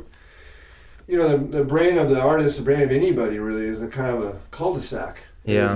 Limited area. You can only go so far, and after a while, that cul-de-sac starts looking like a ghetto. yeah And the kids sort of blow a hole in that whole thing, and you get to go further and farther than you ever thought. yeah So for me, it's been a great personal, you know, discovery. And now, that, and like going back to the beginning of this conversation, now they're back. Now they're back. And yeah. it's really a lot of fun. And better than ever. Yeah, it's it's nice to provide a sanctuary for them. Yeah. You know, I think that's that's there's value in that. oh, it's great. And our house has improved. Yeah. Uh, there was a room in the basement that it became like a horrible storage room. Just awful. I mean, the kids had painted on the walls. It looked like an, an insane person lived there. Yeah. And we turned it into an editing bay. It's a full size bedroom down there. Yeah. It's that nice. Was, that was wasted space. The bicycle shed that was over by our koi pond was uh, uh, just like that. It had sort of just fallen apart. Nancy and I just didn't have the energy to do it. Yeah. You know, it's, it's a bit, you know, we have three acres. Yeah, we got a lot to handle here. And uh, that the kids uh, got involved in that and stripped it down and turned it into a beautiful little uh, salon. Yeah. And that's where they can go and hang out and get away from us. Yeah. It's You awesome. know, Yeah. It's a it's an interesting evolution. it's been great. Yeah. Yeah, I mean it's a horrible time now. People are dying and stuff, and it's getting worse. But it's you got to take a little bit of, you have to have a little bit of, uh, find a little bit of shine in a in a. I think. What's that old saying? How many how many ways can you polish a turd? Because it really is genuinely uh, uh, wonderful for us in this respect. I think so too. I think there is a, a big silver lining to But it is to everything. dangerous and it's tough Yeah. times and ti times are getting worse. I mean, the news is not good. Yeah. The news is not good. No, The news for sure. Two hundred thousand cases a day. Yeah. Or something. I don't understand how that happens. I don't either. You know. I don't even know how news happens at this point. To be honest, you know, it seems it all seems a little a little scary. Well, I remember Nixon. Yeah. So, and people I've known a lot of people remember the Nazis. Yeah. So there's always something. There's always a thing. There's always an enemy. I, always, I have faith in this country though. It has has a tendency to uh, to to right itself, Yeah. um, and I think it just righted itself in a big way. Yeah. Uh, Well, it, it's it's it's nice to hear you say that you do have faith because it's this country has allowed you to, to to pursue this passion. when I when I got back from that trip through Asia, I don't think I realized how much I appreciate this country. Yeah. You know, when I when I was in India, I saw elephantitis on the street. Yeah. You know what elephantitis looks like? Oh, it's scary. It looks like elephants. It literally looks like Yeah. el- yeah. yeah. Why does that? Why is that so prevalent over there or prevalent over there? Like it's it seems like it's, I a, it's couldn't tell you. in the water or something, huh? Could not tell you. Yeah. Um, but it's uh, you know I saw a lot of in India. It's funny because uh, you could walk down the street and you have a saint on your left and a killer on your right. Right. Yeah. And not even know. Well, you kind of know. You kind of do know. Yeah. kind of like the guy trying to blend in with the uh, with the other crowd in, Uh, in you know, Bali. I, I'm kidding. I you know you just feel like it's it's like every it's it's. I mean it's, it was an amazing experience. What I want to do that it was hard too because I was it was it was a lot of third class rail and Yeah. you know I traveled from India into Nepal um, on the back of a truck full of wood. I mean we're talking like looking over the edge of you know precipices that are thousands of feet down. Wow. As you snake your way over that spur of the Himalayas that separates the two countries.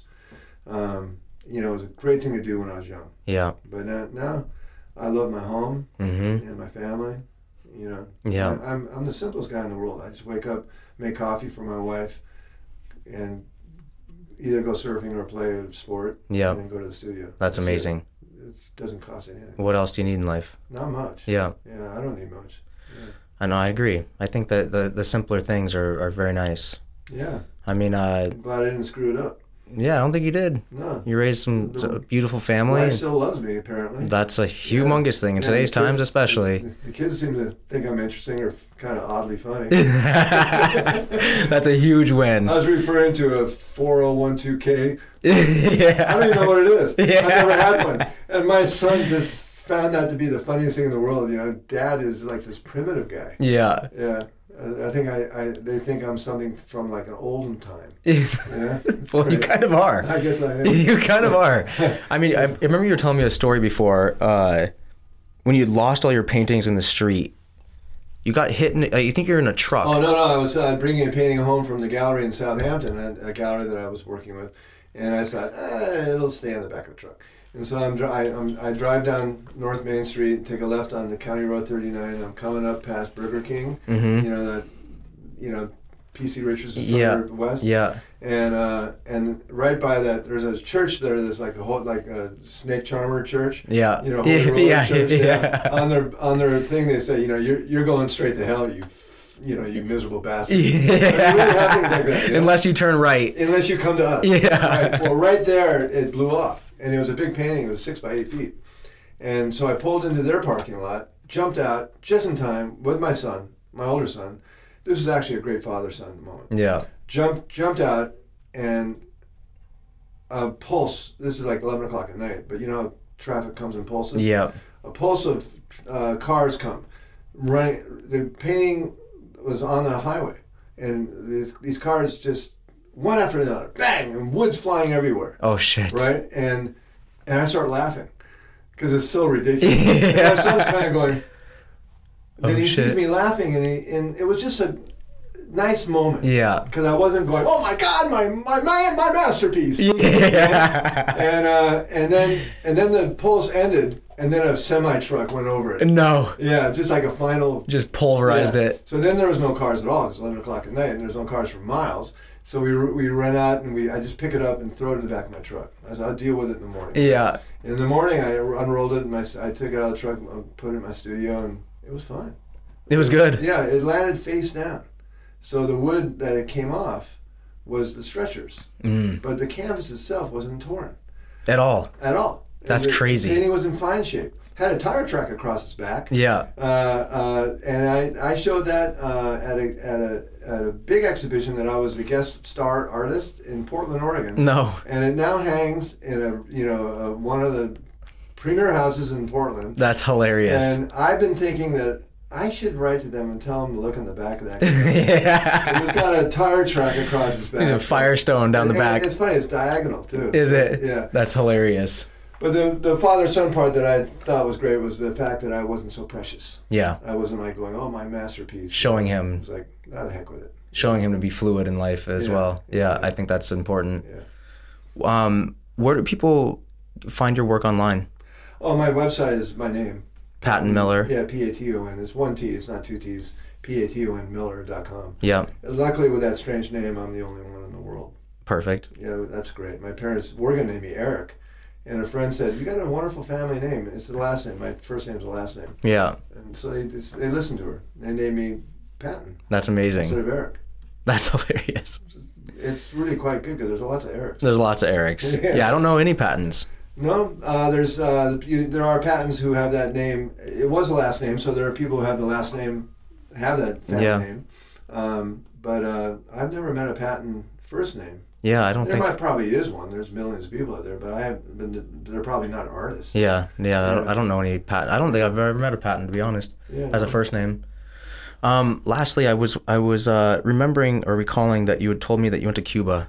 Yeah, I had a show in Cuba. It was really great. Uh, When uh, when was that? uh, that was about four years ago. Can can we? No, no, it was actually right after Trump became president because Jeffrey DeLaurentis, the ambassador to Cuba appointed by Obama, didn't last. He quit Yeah. because of uh, Trump. Right. Um, uh, Is that what allowed us to start going there?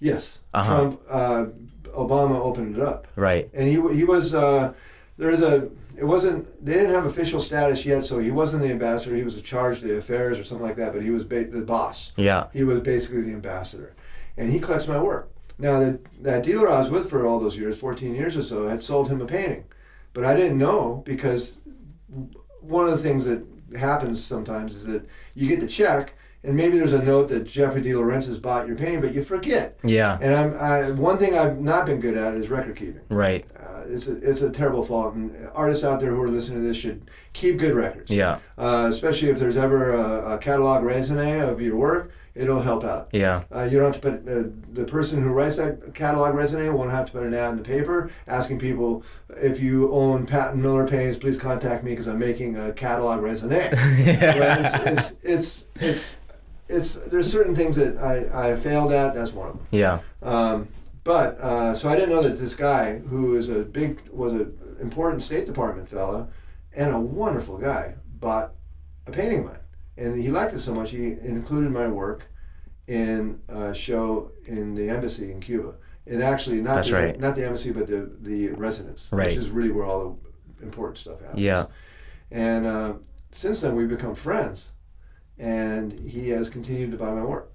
So that's how I make it make a living as an artist. Yeah. Sort of fall from one thing to the next. Yeah. Yeah, but that's that trip that Nancy and I took to Cuba was fantastic. Yeah. I bet. And we, we got off the plane, and next thing we know, we're hanging out with the ambassador of Cuba. You're like, what the hell? That's cool. You're like, what the hell? That's very cool. That's amazing. Yeah, and this guy's doing good. Was doing very important work, Yeah. opening up doors to. Why shouldn't we be open to Cuba? Yeah. We we, ha- we battled Germany for four years.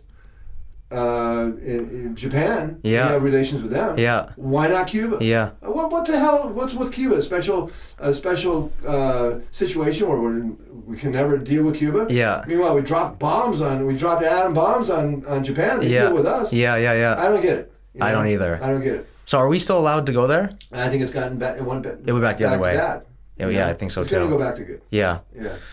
Yeah. What the hell? What But the hell's that all about? I know. I don't. You know, you got a, you got a handful of people in Cuba who are upset about uh, what Castro did. What about the Holocaust? right. Yeah. We we you can fly to Germany. Yeah. You know, no one's stopping you there. Yeah. It's an interesting I perspective. it. Yeah. I don't either. Yeah. So when you guys were there, you guys cruising around in the old cars. Yeah. And, yeah. We did all the tourist things. Yeah. That's fun. Yeah. I remember being in really. We went to the ocean when swimming. I, I realized I was really in bad condition. I was. I was. Uh, it, sometimes you you're in good condition, and other times you're not. Yeah. I remember being like, uh, sort of like, because it was winter, and we and so it was nice to go to Cuba. But I remember feeling weak and pale. While being there. Yeah. I said, man, I'm in bad shape. What happened? God damn it. Because you you can get in bad shape Yeah. fast. Yeah. Oh, it's crazy how fast it happens. Yeah, yeah. So I was, I remember thinking that. I was, I'm going, oh, I'm like translucent, man. I can see right through my body. I, I feel that way even already going into this winter. yeah, yeah. It's always a challenge. Yeah, I feel like I mean I feel healthy for the most part, but I feel like I was looking at my like just like my pigment. I was like, man, I'm already losing my tan. Yeah. And I because like generally in the summertime I I'm working with a shirt on, but I'm outside all day every Yeah. day, so I have a permanent white T-shirt at all times. Uh, but it's, it's it's amazing how healthy. It, obviously, people abuse everything, but the sun is so good for your skin. It is. When you have like point. slightly sun-kissed skin, it is just it feels so healthy. You have like salt in your hair from the sea. That is just it, Well, that's what I'm telling you about surfing the other day. I just felt so good when I got out of the water. it's uh, it's like it really is as a fountain of youth when you come out sometimes. Oh, it's it's amazing. I you know never never did any other sports really. Yeah. The pickleball is sort of just something that I enjoy doing. But, Yeah, You know, I the sport that I was always good at was surfing yeah, uh, and body surfing. yeah. Hawaii the Hawaiians have a way of body surfing. When you take off on a wave, your stomach is facing the sky. Mm. There's a reason for that. So you're like this. So you're you're you're paddling and the wave is coming at you. You, you need split second timing. So if you turn your back and swim for it, and kick. it you can't see the wave. Yeah, So you you you you have you have to have fins on to do this. right. And you catch the wave as it's coming at you And then you turn with your st- with your stomach. Then you then you do the spinner. You're right. And then you have your hand down. Yeah. Yeah, But uh, to to turn your back on the wave at the most important part is crazy. yeah, Uh, and I you know we I grew up on the south shore of Oahu, uh, uh, and the place that I used to go to was Sandy Beach, Mm. which is a premier world class body surfing spot. And I, I that's what I just went there and just like you know all the crazy shit that was going on. yeah, That was my that was my go to place. yeah, You know, and you know how athletics are so important for young men, Yeah. young women. You know, just to, just to just to get out of your head. You know. I think the same. Yeah. I think athletics a- athleticism is is very underrated lately for a lot of a lot of the youth. Well, you know uh, the whole gaming thing, sitting in your chair. We went through that with our younger Yeah. uh, our younger son. He he was an expert gamer. You know, it's almost like they're they're training people to go on interstellar flight. You know, they can sit in a chair forever. Yeah, And, and we finally he won that battle. yeah, We gave up. Nancy said, "Look, we're fighting too much with Christian. We want to make this home feel like a sanctuary for him, and so we just have to let him do that. If Yeah. he wants to do that for the next two years, him sit in a chair and play games. It drove me nuts at first. no, I'm sure. You know, I'm just old school. I just think you should go out and run and play. Yeah, But um, he, he turned out just fine. yeah, he's a sharp kid. Yeah, and Nancy was right. You Yeah. know, I, I, I, to my credit, I listened to her. I said, okay, we'll take the Zen thing, because he was, he was, you know, we'll just let him do what he wants to do. Yeah, I, parenting is tough. it's got to be so hard. Sometimes you, you, you go, uh, let him do what he wants to do, and other times you can't. Yeah, You know, but this time it was, he wasn't hurting anybody. yeah, it's it's true. I I have been mean, lucky. Neither of my kids were into drugs. Right? yeah. Yeah. Well, it's like it's you know they're they're building a mentality as well. I think that you know you're you're doing a mental puzzle when you're playing games a lot of times. So Yeah. My, my my younger brother he was huge into into gaming, but he's also an athletic beast. Chance. So Chance, you, who you know, He looks like an athletic guy. but he was the he's the biggest gamer nerd ever. And then you know we used to make fun of him, but then it's like you watch him play the game, you're like, oh, he's actually kind of sick at it. Yeah, I went to one of those things. Those it wasn't Comic Con, but it was one of those big events in, in Madison Square Garden. Yeah. Those playoffs and stuff. There were people flipping out, jumping out of the chairs. I had no idea what was going on. and my, I was just sitting there. All of a sudden, somebody would jump up and scream. You know? yeah, Yes, yes, yes. I mean, it came out of nowhere. Was- Yeah. Yeah. there's like these pale 14 year olds signing autographs.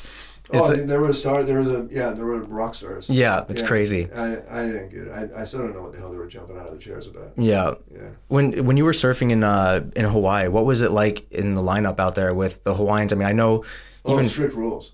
and it, it's a little aggressive. No, it was probably a lot different then. I never had any problems, but uh, um, I, I got chased out of the water a few times being a white kid. Yeah. There's a haole thing. That's what white kids were called. But I got along fine with everybody. yeah, Um, yeah. It's it's just uh, rules.